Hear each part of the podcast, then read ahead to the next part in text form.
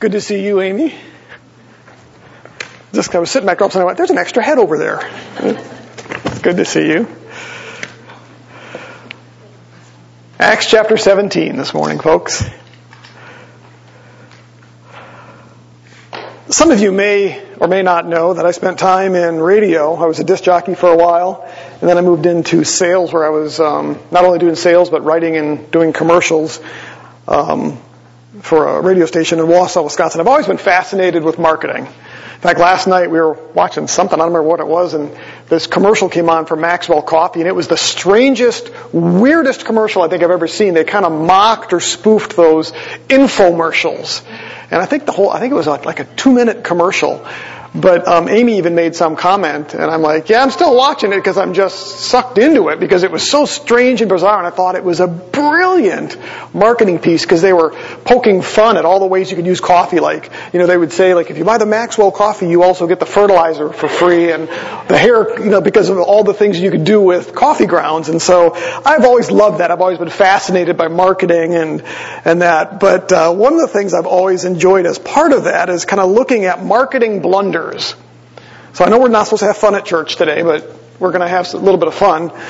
I went and did a little bit of digging because there were some marketing blunders that had come to mind that I wanted to share with you. And uh, this, believe it or not, this will tie in. So give me a moment. Um, I want to just mention some of the what I call some of the greatest marketing blunders of our American history here because they're somewhat funny. Um, there was an American airline named Braniff, Braniff International, and it was known for their finely upholstered leather seats. And their slogan was fly in leather. And what you're going to see a theme here is that our English marketing doesn't always translate into other languages well or other cultures. And this is one of them here. So their marketing theme or their slogan for their airline was fly in leather. However, when it was translated into Spanish, somebody didn't really properly understand it because somehow they mistranslated it and it came out as fly naked and nobody caught it initially. Coors, the beer company, also had a problem with Spanish. Their slogan at one point was, turn it loose. Now I don't know if Alfredo, if this would be the same thing, but apparently in some Spanish speaking countries, that phrase, turn it loose, has to do with spending more time in the bathroom because of what you ate. It didn't translate well. Clairol launched a curling iron called Mist Stick, apparently misting the hair too. Well, when they marketed that in Germany, they didn't realize that mist was does Sandy know what the word mist means in Germany? Maybe or maybe not. Apparently, at a time in history, it was slang for dung or manure. And the translation came out to dung stick or manure stick. Didn't sell real well before somebody finally discovered that. Coca-Cola ran into a problem also in China at one point because they didn't realize that their brand name Coca-Cola sometimes was mistranslated into, and I don't understand this, bite the big wax tadpole. How you would get that? Probably some intern that didn't know Chinese very well. You know, Kentucky Fried Chicken, there's another good one. Kentucky Fried Chicken had a problem in China because their slogan, finger licking good, was translated, mistranslated as eat your fingers off. Can you imagine why people weren't all that interested in Kentucky Fried Chicken? I like this one. This is probably one of my favorite ones. And I remember this. In the late 1970s, a Scandinavian company, Electrolux. Anybody know what Electrolux made? Vacuums. And I remember this actually. They, they, they had this slogan they would use, and it was this. Nothing sucks like an Electrolux. now that makes sense, maybe from a Scandinavian perspective, but here, because of the word Sucks. And again, I do remember that. The last one I thought was kind of interesting. You know how when you go to the grocery store and you go to pick up like the canned goods, we don't buy a lot of canned stuff, but I grew up with canned beans and, you know, corn and all that kind of stuff. And there's always a picture on the label of what's inside the can. The problem was that, you know, here we see green beans is what it says on it. Well, in parts of Africa, especially places like Ethiopia back in the 70s and 80s, the illiteracy rate was so high, a lot of their food products, canned goods, didn't have the labels on them. They're just pictures. And that's how people knew what was inside them. Well, Gerber wasn't too, didn't understand that real well, and so when they began to market their baby food in Africa, you remember what was on the Gerber baby food jars? Pictures of babies. And they found that people weren't buying Gerber baby food because all they saw was the picture of the baby on the jar. So, now why do I do that? Well, not just to have fun this morning, but one of the things I learned when I was in advertising was it wasn't just enough to know your product. That was the easy part. In order to market your product successfully, you have to understand your audience. You need to be able to get into your audience's head. You have to understand how they think. And all these marketing blunders were perfect examples on how here in America the slogans might have made perfect sense for the most part. But because we're trying to market in other countries and because people didn't understand those other countries and the cultures and the language and other things, they made a lot of mistakes. Things didn't always translate well. And so in order to communicate, we need to understand not just the product that we're selling, if you will, but also how our audience thinks. Again, how to kind of get into their head and understand and be able to present things in a way that they understand. And I had to do that with marketing. One of the things I loved about writing some of the commercials in that was not just knowing my product, but talking to the, to the, um, the uh, business owner and figuring out how do his customers think. And so I would talk to the guys that sold furniture and say, why, why do people buy your furniture? What is it that sells your furniture to them? What is it that they're looking for? And we would find a way to specifically tailor the message to them to sell the product to them. And that was one of the things that made me somewhat successful at doing that was I spent a lot of time working on not just understanding my product, but how to market that product to people in a way that they could understand. Well, we're going to see how Paul today was a master at that. We see that not just in his sermons that he gives in the book of Acts, but even in his epistles, the way that he wrote his epistles, you could tell he understood the people that he was writing to. You look at his masterful thesis in Romans in the gospel. He understood his audience. When you look at Galatians and what they were struggling with, or even the Corinthians, we looked at 1st and 2nd Corinthians a while back. We saw how Paul, you know, in approaching and understanding the Corinthians and what they were struggling with and the way that he sort of called them out, but was also careful and gentle. He was a master at being able to do that. And we're going to see that today. We're going to look at basically two passages, one this week and one next week, that are sort of together. It's almost like one event in many respects, or one long extended event. And we're going to see how he tailors his message, if you will, to these two audiences. The first audience we're going to find today is in Thessalonica and then in Berea.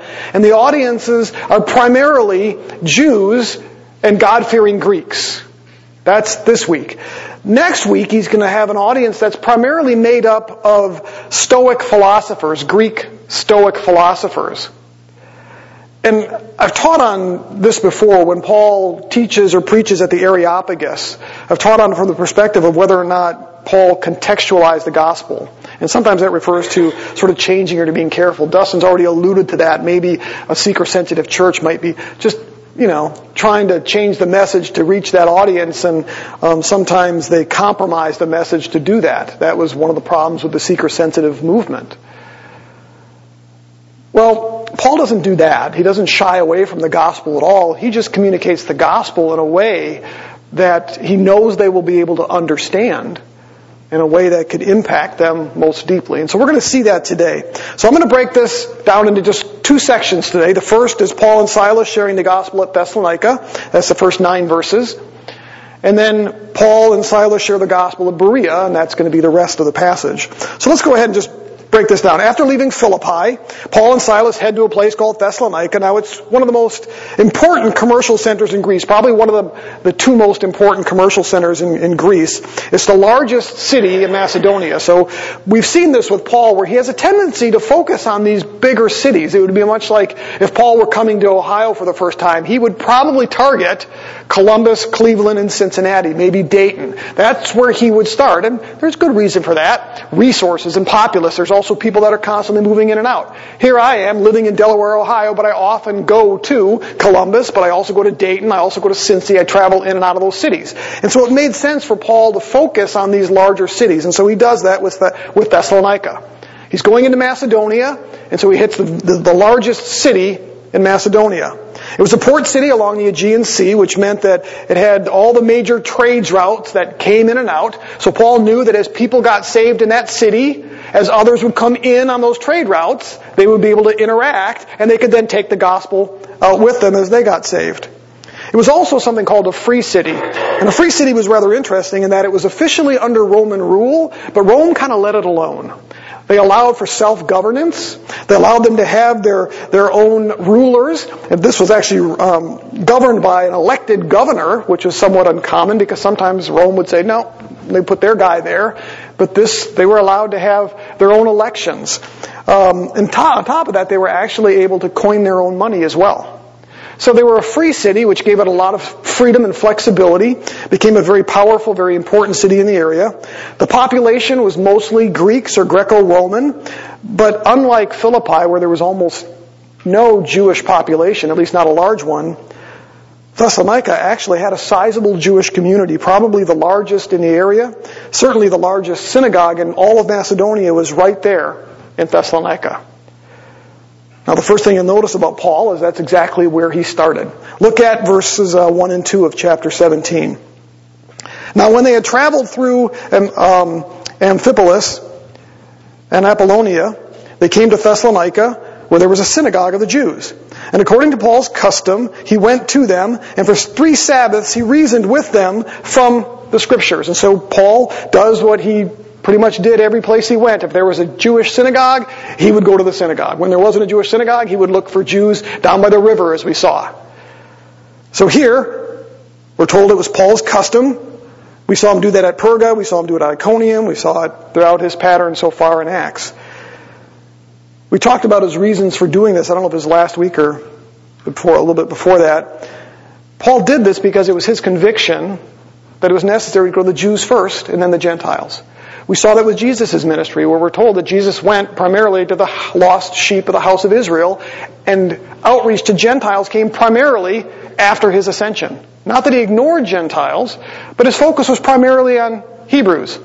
We see the same thing in the Old Testament, where the Lord started with the Hebrews, didn't he? He established the nation of Israel, and through that establishment of the nation of Israel, his plan was to then ultimately rescue and save Gentiles as well. So God's plan has always, always been to work through the Jews and Gentiles would be grafted in. And Paul, even though he was commissioned by Christ to be the primary apostle to the Gentiles, he still went to the Jews first. And part of that is because of these convictions that it begins with the house of Israel and ultimately will then incorporate the, or the uh, Gentiles as part of that. I think another reason why Paul did that was also because it was what he was comfortable with. Meaning, Paul was a Jew among Jews. He understood the Jews. He also knew that he had an audience among the Jews. And he also knew that some of those Jews would get saved. And that would become the basis of the church, would it not? That makes sense. You know, that's, it's almost like low-lying fruit with a tree. You know, when you go apple picking, you don't start with pulling the apples from the top of the tree. You take what's hanging down first. And so that's kind of what Paul did. Now, we also know he was going to face a lot of opposition, but in almost every place he went where he started with the Jews, in almost every place, some of them got saved. They became the basis of the church. Now, Luke tells us that he spent three Sabbaths here, ultimately before he gets the boot. And that's where we're going to spend most of our attention, is on what he does with these Jews in the synagogue. Now his focus, as he's in the synagogue, we're told, is primarily on one overarching message, and it's that Jesus was the promised Messiah. Dustin's already alluded to that this morning. Let's look at verses 2 and 3 again. We're starting at verse 2 again. And according to Paul's custom, he went to them, and for three Sabbaths he reasoned with them from the Scriptures, explaining and giving evidence that the Christ had to suffer and rise again from the dead and saying, This Jesus whom I am proclaiming to you is the Christ. It's about as clear as you can get as to what his message was. He was there reasoning with them, we're told. So Luke tells us not just what Paul did, but actually how Paul did it, and I want that to be somewhat the focus of our time this morning. What Paul did, we're told, is he reasoned with them. The word there implies this persuasive speech or debate. So we find that Paul was here trying to convince them. You might say he was arguing with them, but that has a negative connotation here. But it's not always a negative thing. The idea of arguing or debate is to try to persuade somebody, and that's the word that Luke uses here. He was working at it. He wasn't just, oh, here's the message, walk away. He was doing the best he could to persuade them to accept that Jesus was exactly who he was. It's a word that Paul uses, or I'm sorry, Luke uses often regarding Paul's activity. I'll just rip through the verses. I won't read them for you, but in Acts chapter 18 verse 4, verses 18, or chapter 18 verse 19, Acts chapter 19, verses 8 and 9, chapter 24, verse 25, in all of these passages I've just mentioned, Luke describes Paul doing this, using the same words that he was reasoning with them, arguing with them, persuading them, trying to convince them. That was Paul's pattern. He wasn't just comfortable, I'll say, just sort of giving the announcement and walking away.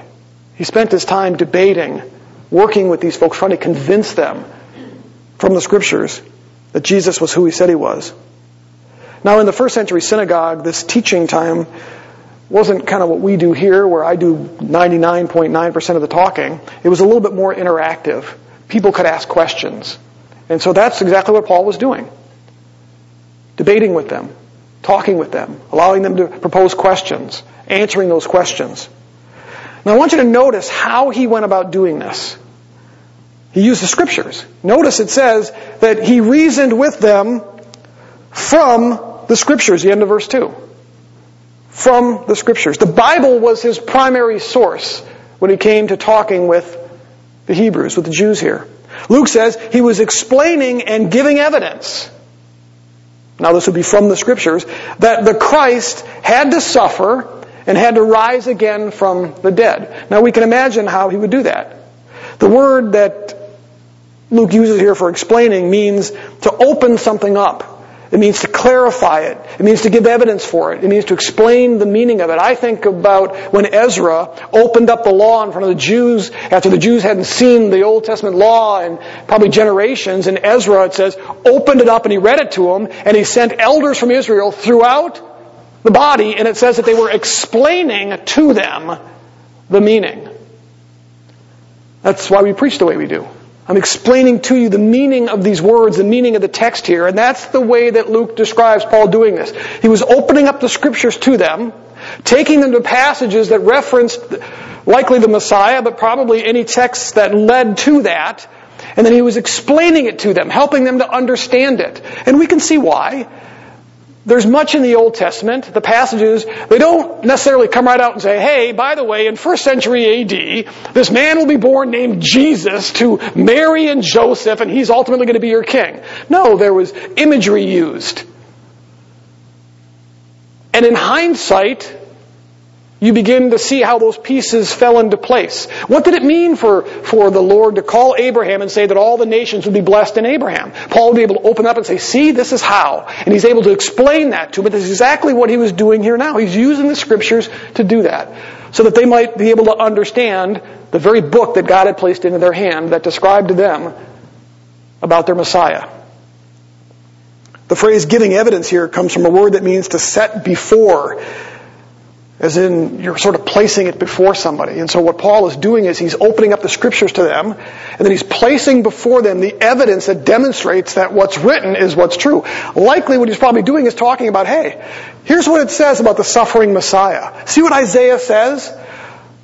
Let me tell you about Jesus and what happened in Jerusalem. He was arrested. He was tried. He was nailed to a cross. Oh, look at how some of the very things described, the words that are given here, actually came out of Jesus' mouth while he was on the cross. He's laying that evidence in front of them so that they can make the connection.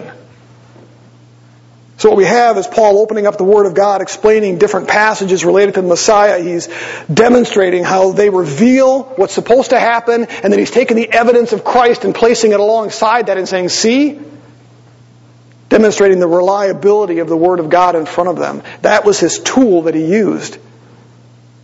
Now, throughout these discussions, Paul was revealing how each one of these passages were fulfilled in Jesus. Notice, notice how Luke sort of ends this small section here.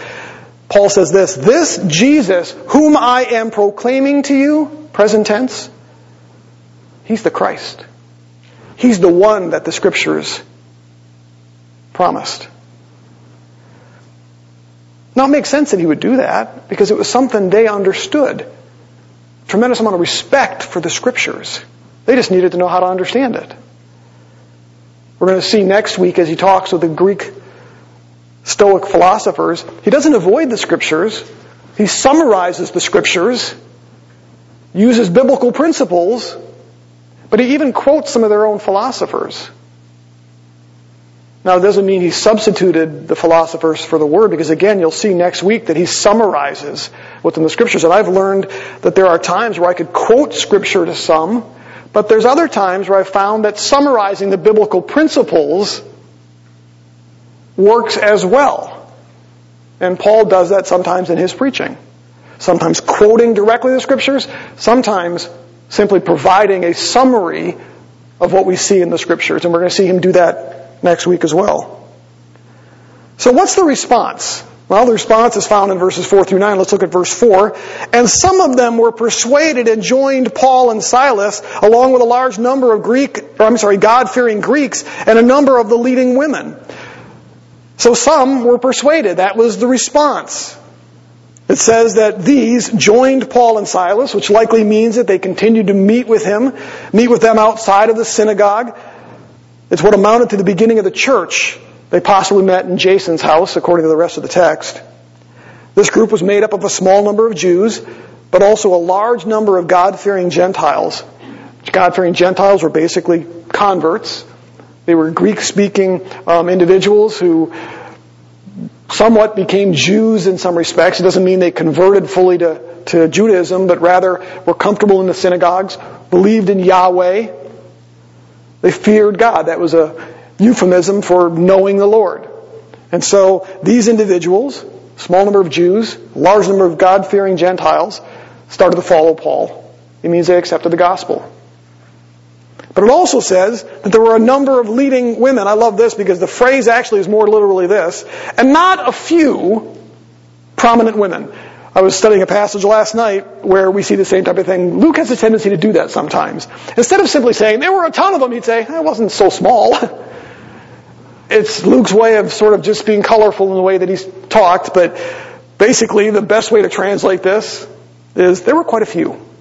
So quite a few of these prominent women. Now what's striking about this is that in the Greco-Roman culture, women weren't given a high level of status. In fact, it was a very patriarchal society and much like I'm thinking, you know, I love Little House on the Prairie and I know my wife teases me about that, but the time period that that was supposed to take place, women didn't have the right to vote yet.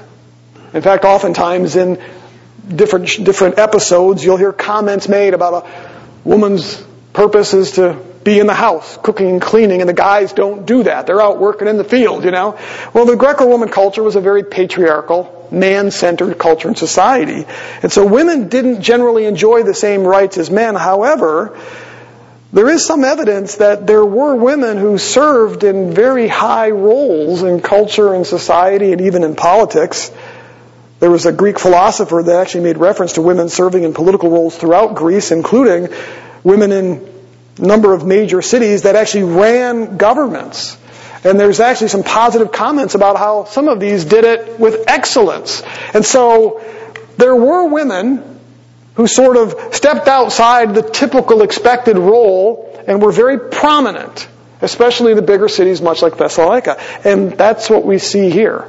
There were some fairly prominent women, a fair number of them here, according to Luke, who actually began, who accepted what Paul said and joined Paul and the other Jews and the God-fearing Greeks and became part of the church. They believed ultimately in the gospel. Luke uses a very similar phrase about some of these people in verse 12. Therefore, many of them believed along with a number of prominent Greek women and men. He says that about Berea. We'll get down to there in a little bit. Chapter 13, verse 50, we saw something very similar. Verse 50 of chapter 13, I think he uses the same phrase if I remember. But the Jews incited the devout women of prominence and the leading men of the city and instigated a, per- a, persecution against Paul. In that case, it was the opposite, where the women didn't believe. But again, we saw this, these prominent women.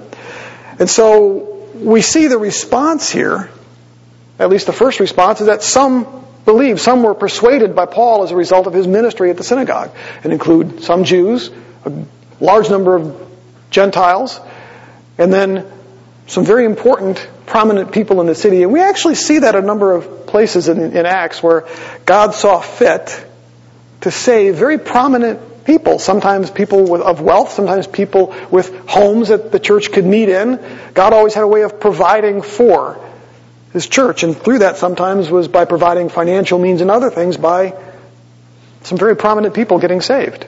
And we kind of see that here as well. In fact, one again, another one of the passages that'll be coming up here, um, we see that when the riot in Ephesus starts, there's a very prominent politician is the one who warns Paul about not going back into the theater because he's likely to be killed. And it happened to be a very prominent um, official in the city. And we see that Paul had a tendency sometimes to know some of these people. God was very favorable to him in allowing him to come across some of these folks. In fact, at one point we're told by Paul that many in the Praetorian Guard, the very elite of the elite Roman soldiers, were saved through Paul's ministry. And so we do see that occasionally. And so that's what happens here with this. Now, as you might come to expect, not everybody's going to like Paul's message. Not everybody is going to accept it. And so we see that next. Look at verses 5 through 9. It says, But the Jews, and he's talking here about the rest of the Jews, because some of them obviously got saved, it says, but the rest of the Jews, becoming jealous and taking along some wicked men from the marketplace, formed a mob. And he set, and they set the city in an uproar, and attacking the house of Jason, that's likely where the church was meeting. They were seeking to bring them out to the people. When they did not find them, meaning Paul and Silas, they began dragging Jason and some brethren before the city authorities, shouting, These men who have upset the world have come here also, and Jason was welcomed among them. And they act contrary to the decrees of Caesar, saying that there is another King Jesus. They stirred up the crowd and city authorities who heard these things, and when they had received a pledge from Jason and the others, they released them. So once again, we see the Jews become jealous.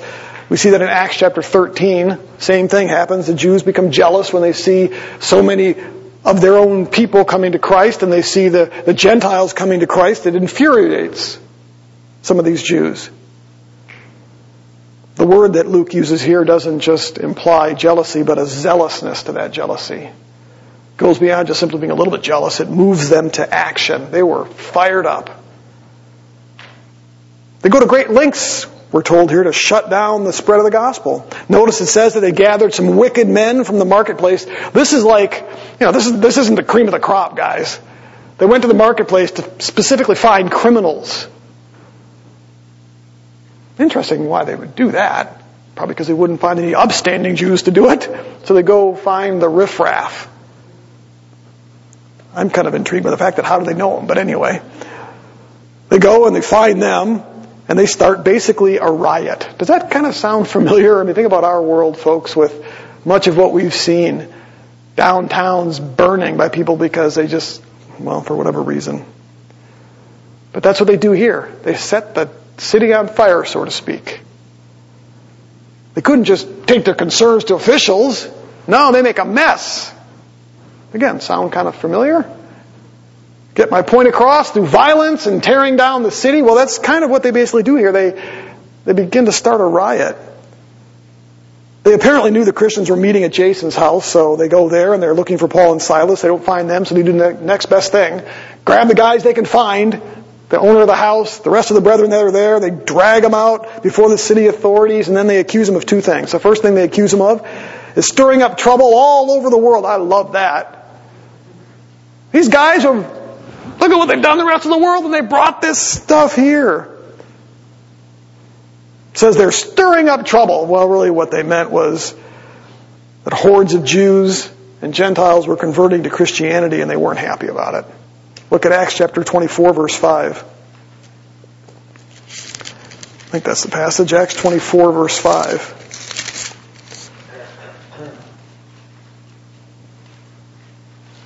Something very similar where they're standing before Felix when Paul is being tried. For we found this man, Paul, a real pest and a fellow who stirs up dissension among the Jews throughout the world and a ringleader of the sect of the Nazarenes. In other words, we don't like the fact that Paul's leading Jews and Greeks to Christ. He's stirring this up all over the world. That's a great testimony, isn't it? This is one man. Well, one man and some of his disciples who is stirring up the world and the secular world's admitting to it. So the first thing they do is they accuse him of causing trouble all, all over the world. That's a distortion. He wasn't causing trouble. He was leading people to a saving relationship with Jesus Christ. The one that they've been waiting for. The second thing they do is they accuse him of violating the decrees of Caesar. Now this one's a little trickier because we know that Paul and Silas didn't run around telling people to disobey the law. In fact, Paul does quite the opposite. He says to submit to civil authorities. He says that they're for our protection. Tells slaves to honor their masters. So we know Paul wasn't running around saying, violate the law. What was happening though was Paul did say there's another king. You notice that's really ultimately in the text. There's another king Jesus. And in Roman law, saying anything to disparage the current emperor who was considered the king, or if you even suggested that another king would come and replace him, was a violation of the law. It was considered treason. And so from that respect here, they were sort of taking and twisting what Paul was saying. Paul clearly wasn't saying anything disparaging about the emperor, wasn't saying Jesus Christ is going to come and kick that guy off his throne and but they would twist that to their advantage. It's almost like taking a partial truth and twisting it. Do we see that today? Of course. Christians are constantly maligned where they take things that we say and twist them and turn them so we see a similar pattern here with what's going on with these who reject him. The Jewish leaders are upset, they're jealous, they whip up the crowds, just like they condemned Jesus. Sort of something similar here. Look at verses 8 and 9. They stirred up the crowd and the city authorities who heard these things. And when they had received a pledge from Jason, in other words, taken money, it's a deposit, it might have been to get him out of jail, and they finally released him and let him go. So the first thing we see here is as Paul is dealing with the Jews at Thessalonica, as he's in the synagogue, he uses the scriptures to reason with them. He explains the text to them. He's letting God do the talking in many respects and simply explaining to them that Jesus is their Messiah. Let's see what he does as he goes to Berea, because that's where he heads next. Verses 10 through 15. Let's look at verse 10. The brethren immediately sent Paul and Silas away by night to Berea, and when they arrived, they also went into the synagogue of the Jews. So as a result against the, th- as a result of the threat against Paul and Silas, the church decides it's too dangerous for him to stay there. So they send him away under the cover of night, about 40 miles away, and they head to a place called Berea. There's no harm, no foul in that. We have a tendency sometimes to think, shouldn't run away. Paul did what was right in his own, interest. he wants to stay alive, obviously. The brethren want him to stay alive. And so to protect him, they send him away. As we might expect, once again he begins in the synagogue, the same way he does almost everywhere else. And it also is where he begins to persuade the Jews using the scriptures. Look at verses 11 through 12. Now these were more noble-minded than those in Thessalonica, for they received the word with great eagerness, examining the scriptures daily to see whether these things were so says there were many of them who believed along with a number of prominent Greek women and men. And so Paul does the same thing. He uses the scriptures to reason with them. But this group is a little bit different than most of the Jews back at Thessalonica. Now we know that some did get saved. Some took Paul seriously because it says some Jews got saved. A lot of the Greek fearing or God fearing Greeks did and some of the prominent women. But Luke takes an extra step here and he says, but most of the Jews here appear to be much more noble minded than those in Thessalonica. And that means they were more open minded, they were more willing to listen and to examine the scriptures with Paul. Luke describes this perfectly and ultimately reveals three things that made these Jews more open-minded or more noble than their counterparts in Thessalonica. The first thing he does, or the first thing he describes is that they were eager to learn. Notice it says here that they actually um, received the word. Now, the word there, probably in your Bible, doesn't have it capitalized for good reason. It just means what Paul was saying. But that included the word because they were in the scriptures. But it says that they were more willing to receive Paul's word. They were open to learning. They were eager to learn, we're told. They were willing to discuss it. Second thing we're told that they did was they examined the scriptures. They didn't just take Paul's word for it. They invested their time and their energies in the scriptures themselves. Notice it says they examined the scriptures, which refers to studying something carefully and with thought. That's something that's often lacking within our church.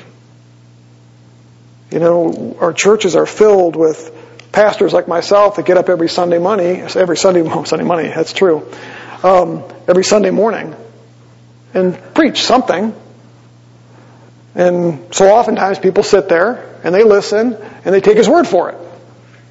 And then if you ask them why they believe something, well, my pastor says, or so and so says, or I read this book recently that says this, but spend almost zero time actually examining the scriptures to see if the bozo up front, the clown up front,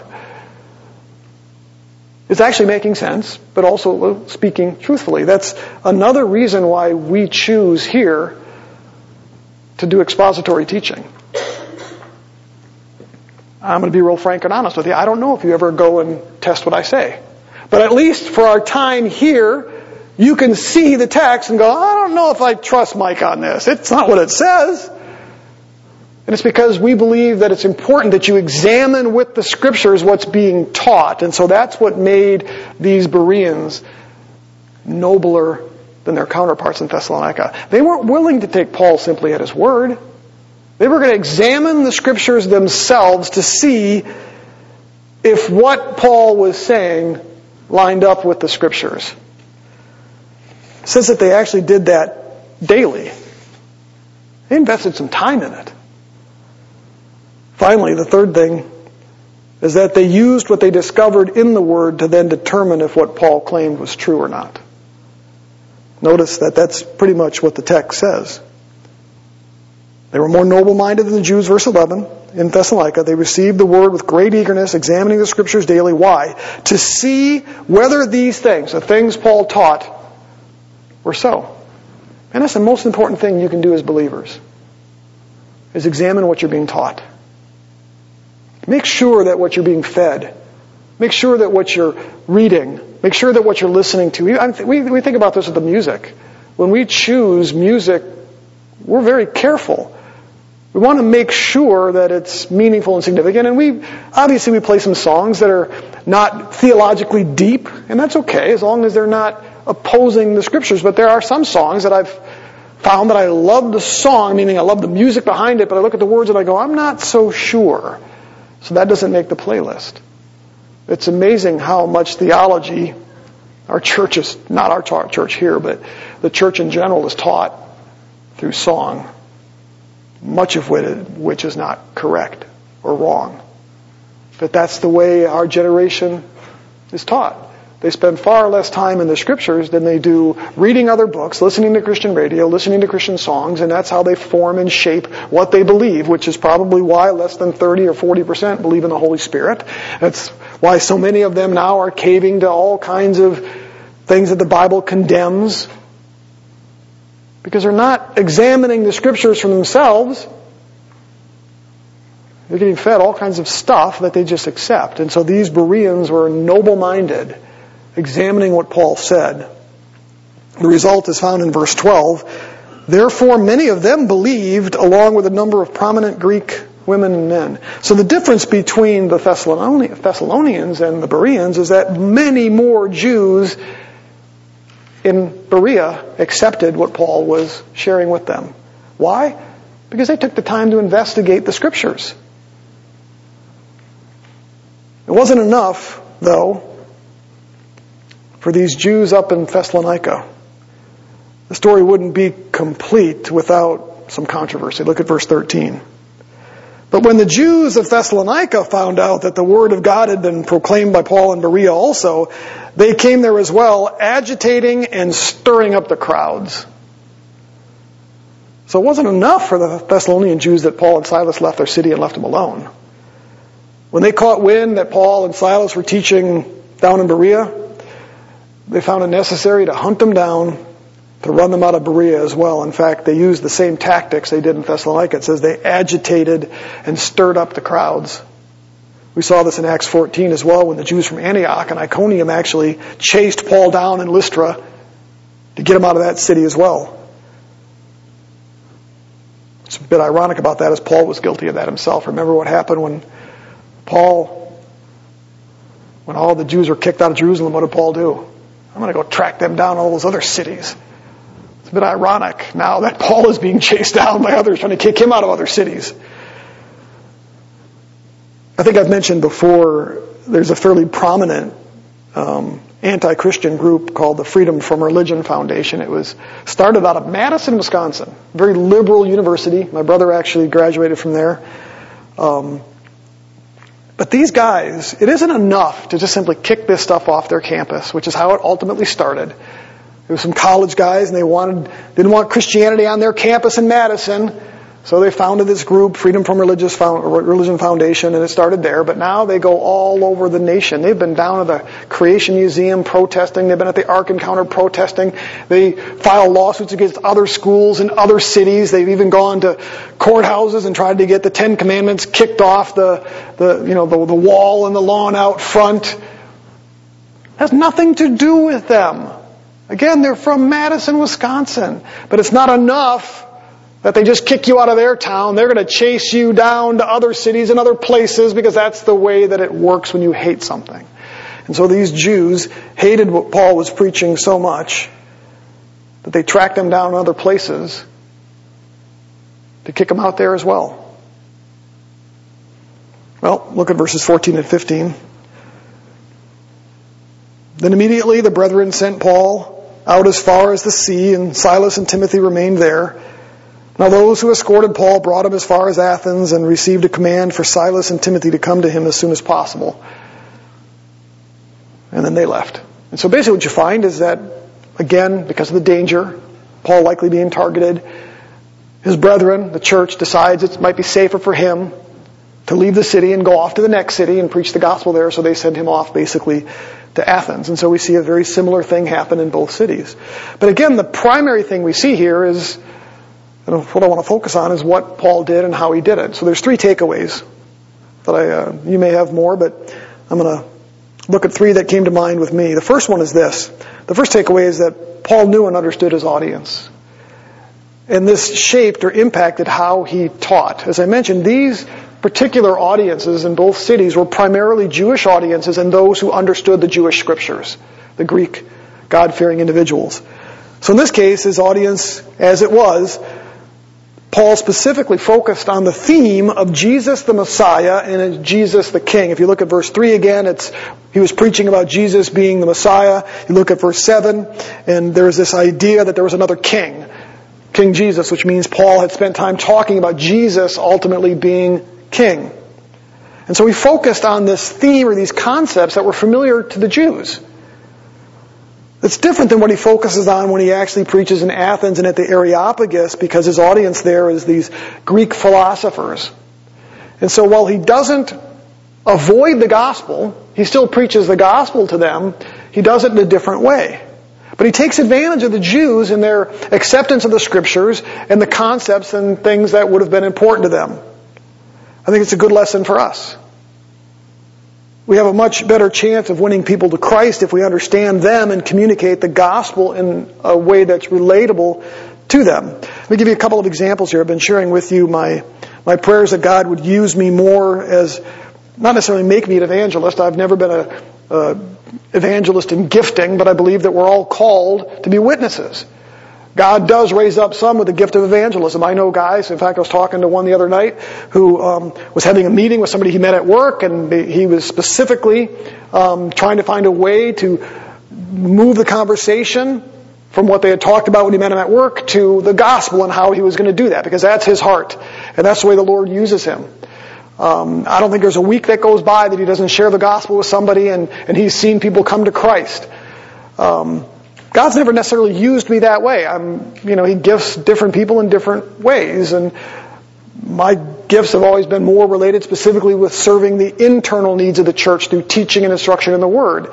But that doesn't mean that I don't get opportunity to share the gospel. But I generally have to pray for those opportunities and make a special effort to do that because it's not something that's natural or just some of these guys. It's like, oh, God just dropped this guy in my lap, my, my lap, you know. Um, and so as we think about that, I, I have three examples real brief here. I mentioned um, about this young man or older man um, named RJ. Stands for Ratchet Jaw. I Don't get it. But Amy and I met him out front of um, WITS quite a few weeks ago. And he brought up specific things related to um, what was going on in our world and specifically things related to the prophet Nostradamus and how Nostradamus had predicted certain things regarding the end times. And some of those things do sound similar to what you find in the scriptures. And so that was the opening. And so as I talked with him, we kind of focused on that to some degree because he was interested in that. And that led to the point where I was actually able to share the gospel with him very specifically and even gave us an opportunity to pray with him, right? That not to receive Christ because he wasn't ready for that. But we were able to pray right there on the sidewalk in front of Wits, where I encouraged him to consider those things. So as I thought about how do I present the gospel to this young man, I tried to take advantage of something he was interested in. But I also talked about the scriptures because it was a natural thing to do as well. I was quote, I was able to quote some scripture to him. Another individual, Sebastian, I think I asked you last week or a week or two ago to pray for a young man. Um, his name was Sebastian. I had dropped off my edger to get repaired, do some welding on it. He was somebody I met through his mom in the neighborhood.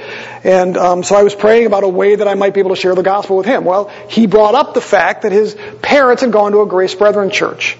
But then he also brought up this idea that he wasn't sure if he was an atheist or an agnostic. He wasn't really sure. But one thing that struck him was that as he looked around creation, he said, I don't know if I could accept that this all just came about by chance. That was my opening. I began to say, well, yeah, let's talk about that. And so I was able to talk to him about that to where I actually then got an opportunity to share the gospel with him in black and white. He wasn't ready to receive the gospel at that point. There were a number of times where I said, look, if this is making you uncomfortable, just say so. And he said, yes, it's making me uncomfortable. But he continued to talk. And so the conversation continued. So I focused primarily on using creation. And so I was able to talk about Psalm 19 with him a little bit and say, God did this deliberately. He's trying to tell you that you were created to be in a relationship with Him. And how that led to a discussion about Christ. I've got a young man at work that I've been praying for, very interested in politics, and he brought up the craziness and the weird thinking, the irrational thought that's going on. And it made me think, Paul addresses that in Romans. And so I was able to talk to him and say, you know, the Bible addresses that. Asked him if he was familiar with it. He's like, well, I was raised Methodist, but I really don't know much about the Bible. I said, well, let me tell you about Paul. Paul wrote this great treatise on the gospel, but he talks about this very thing, and I was able to quote to him from Romans chapter 1. He was willing to listen to the point where I even said, we should go out and talk sometime, and we can maybe talk about some spiritual things, and he said, yes. So I give those examples to this. Paul knew his audience and understood how to communicate to them, and we have to as well. So the first takeaway is that we just need to learn how to do that. We need to be very careful. We should listen to people. It shouldn't just be about quoting John 3.16 to them and beating them over the head. And it's going to require some thought on our behalf. And so for each one of you sitting there, as you think about your neighbors and your friends and your coworkers and your family, if you struggle with sharing the gospel, maybe it would help to think through, you know, what do I hear from them sometimes? Where are their interests? And is there anything there that I can use to bridge the gap? That I might be able to move that conversation, maybe answer some of their questions from a biblical perspective that might open the door or plant some seeds. We have to be very creative, but we ought to be thinking through that. And for me, that's made it easier, if you will. Second takeaway is this. Did you notice how Paul relied upon the scriptures when sharing the gospel? I think that's critical, folks. I can say an awful lot but that's not necessarily going to convince people. Jesus told his disciples, You're already clean because of the word I've spoken to you. That's John chapter 15, verse 3. He then prayed to the Father, Sanctify them in truth. Your word is truth. The author of Hebrews wrote, For the word of God is living and active and sharper than any two-edged sword and piercing as far as the division of soul and spirit for both joints and marrow, and it's able to judge the thoughts and intentions of the heart. That's Hebrews chapter 4 verse 12. In other words, what he's saying is use the word. It's like a sword. It'll cut through anything. David wrote in Psalm 19 that the Word of God has the power to restore the soul, to give wisdom, to rejoice the heart, to enlighten the eyes, to warn and to keep us from sin. God has given us this amazing tool and weapon to use. And what's nice about that is it comes with this special thing called the Holy Spirit that can use that to convict the world of sin and their need for a Savior. We ought to be using it. It's hard to use it if we don't know it, folks. And I'm not saying just beat them over the head with a Bible verse. Paul, as we're going to see next week, summarized the scriptures, gave the concepts laid out in the scriptures. And as I mentioned with some of these examples I've shared with you, I've been able to do that. Sometimes quoting scripture directly, but sometimes just summarizing the principles. And then have them say, oh, I didn't know the Bible taught that, or I didn't know that was in the Bible. There's nothing more powerful than the Word of God when sharing the gospel. And it's actually true whether they believe the Bible or not, folks. I've had opportunity in the past to share with people that don't believe in the Bible, but then when I share with them concepts or principles in the Bible, I find that, oh, they agree with that principle. Okay, use that to our advantage. The last takeaway, and I'll close with this, is how strategic Paul and Silas were. I shared with you that one of the reasons Paul and Silas went to the synagogue first, it was because they were familiar with it. It was familiar territory. They were both Jews. They understood that audience. And so they started with the low-lying fruit. They took advantage of that. They were very strategic because even then, when they were kicked out or booted out of the synagogues, they didn't just go, well, okay, it failed. I'm not much of an evangelist. What did they do? They went on and took advantage of the next available opportunity. Jesus actually told his disciples to do this. I'll read this to you. You can turn there with me if you want to, or I'll just read it. But Matthew chapter 10. Listen to what Jesus says in Matthew chapter 10 verse 14 when he sent his disciples out into the world. He said something rather interesting. Chapter 10 verse 14. Let's do this. I'll start at verse 12. As you enter the house, give it your greeting. If the house is worthy, give it your blessing of peace. But if it's not worthy, take back your blessing of peace. Meaning if they reject what you teach. Verse 14, whoever does not receive you, nor heed your words, as you go out of that house or that city, shake the dust off of your feet. Truly, I say to you, it would be more tolerable for the land of Sodom and Gomorrah in the day of judgment than for that city. In other words, what Jesus says is, if they reject you, move on to the next place. It sounds harsh, doesn't it? But that's what Jesus said. Move on. Don't cast your pearls before swine. Go where they're willing to listen. I'm not suggesting we should write them off, and that's not what Jesus was doing here either. Paul kept going back to the synagogue, did he not? Maybe not the same synagogue in that exact city, but the next city he would go back. And he was willing to continue to teach Jews. We see that in the scriptures when he went out of the synagogue and took the believers that came from that synagogue then, and he would go to a house and plant the church. We find in other places that other Jews still came to Christ, which means Paul didn't abandon the Jews. Any of the Jews that were willing to talk, he continued to minister to. So what does that mean for us? I think we need to be strategic. Start with the low-lying fruit. Take advantage of those conversations about the people that are around us and with us that are willing to talk. But when we find that maybe they reject it or if they don't come to Christ, or if it gets a little more difficult, don't be afraid to look for the next opportunity. Look for the, for the, the low-lying fruit, if you will. Look for those that are willing to talk. Start praying about the next opportunity. Lord, it looks like maybe this opportunity has been shut down. I just recently found out that a guy that I've been praying for at work, who I was hoping to share the gospel with, is now moving. Met with him on Friday for a few minutes and chatted. He's going to be here probably till December. My heart was kind of kind of sank because I really felt this guy might really be open. May not get that opportunity. I asked him if he can go for lunch sometime before he leaves. He said certainly, but even admitted he's like, I'm going to miss talking to you, Mike. Maybe God will open up the door there, maybe not. But I'm already praying. What comes after that? Is there somebody else, Lord, that you may put into my path that I can start praying for that I, maybe I can share the gospel with at some point. Strategic. I'll be real frank, folk. I don't think, folks, I don't think that many of us think about that on a regular basis. I think we're so tied up in our lives, surviving, and we get caught up in things like politics and coronavirus and LGBT issues and the abortion issue and all these other things, and we don't spend nearly enough time saying, wait a minute, I need to be strategic because I'm here primarily as a witness.